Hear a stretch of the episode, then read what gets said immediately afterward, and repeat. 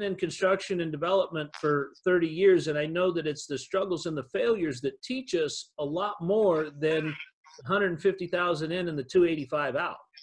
Uh, yeah. And, and it's probably because it's the hammer on the fingers, uh, you know, the the head in the door slam that that that we respond and we respect the most. But tell me about some of the struggles that you had. Give me an incident of a couple of things that you had to overcome and how your mindset changed through that process. So I, I mentioned that I had a friend lend me the money for the property. So that's that's kind of the easy way of, of telling you the story. But what really happened is, is I tried to get an FHA 203k loan on the house. Right. Um, now, due to where my income was at at the time, I'm not saying I was we, we were lying, but we had to make sure that the construction budget was very aggressive to meet the ARV of the 203k loan. So, and like I told you, this house needed everything, and I was applying for a loan that it needed, you know, 35,000 worth of things. And remember, you, you couldn't do the work yourself on the 203k loan. So we get the bid in, everything was fine fast forward to a couple days before closing, the bank is all of a sudden like not answering the phone. Um, true story. Called the. I was working with a loan originator, so I was. She was the third party with the bank, and she kind of was cut off from communication with them.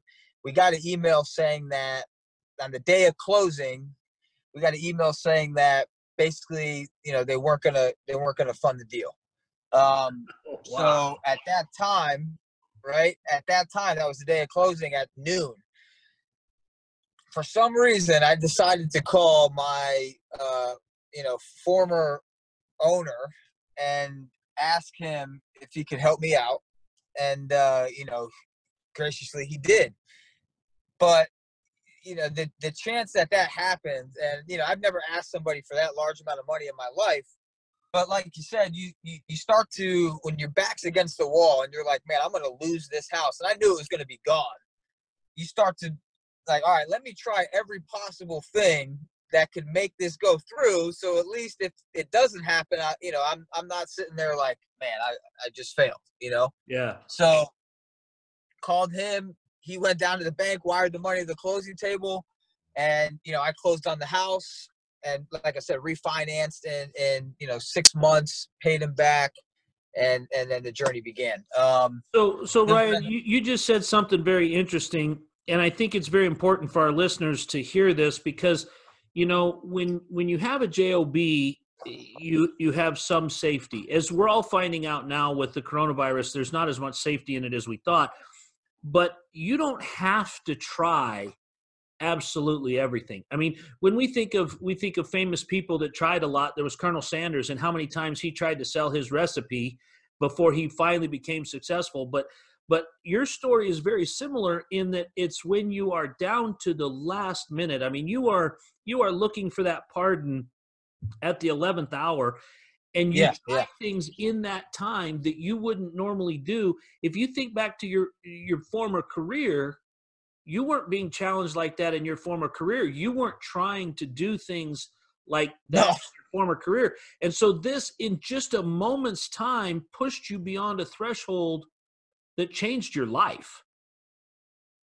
Oh my I mean for I mean, you know, I look at my life now and you know, I remember waking up staring at the alarm clock, what you know, and that rush feeling having to get ready for work and and you know did, did my boss call me because you know the, the, thing about mcdonald's this is a 24 hour operation so right you, you, got calls at three in the morning you got call so it's every morning you were kind of starting your day like on on edge and yeah. um you know I, I wake up now I, you know i got two daughters spend time with them my over the years with the different businesses first my brother came and worked for me uh, then my father actually quit his job works for me as well. And now my mom uh, quit her job and works for me, and my and my sister works for us as well. So it's a it's a whole family business. Uh, yeah.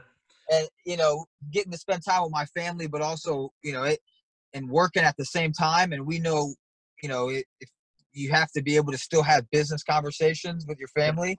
Um, but if you can do that, you know that's that's been the biggest blessing is back when I worked at McDonald's, I you never really got to see your family uh, on the scale that we do now, and um, you know that's probably the best part about it.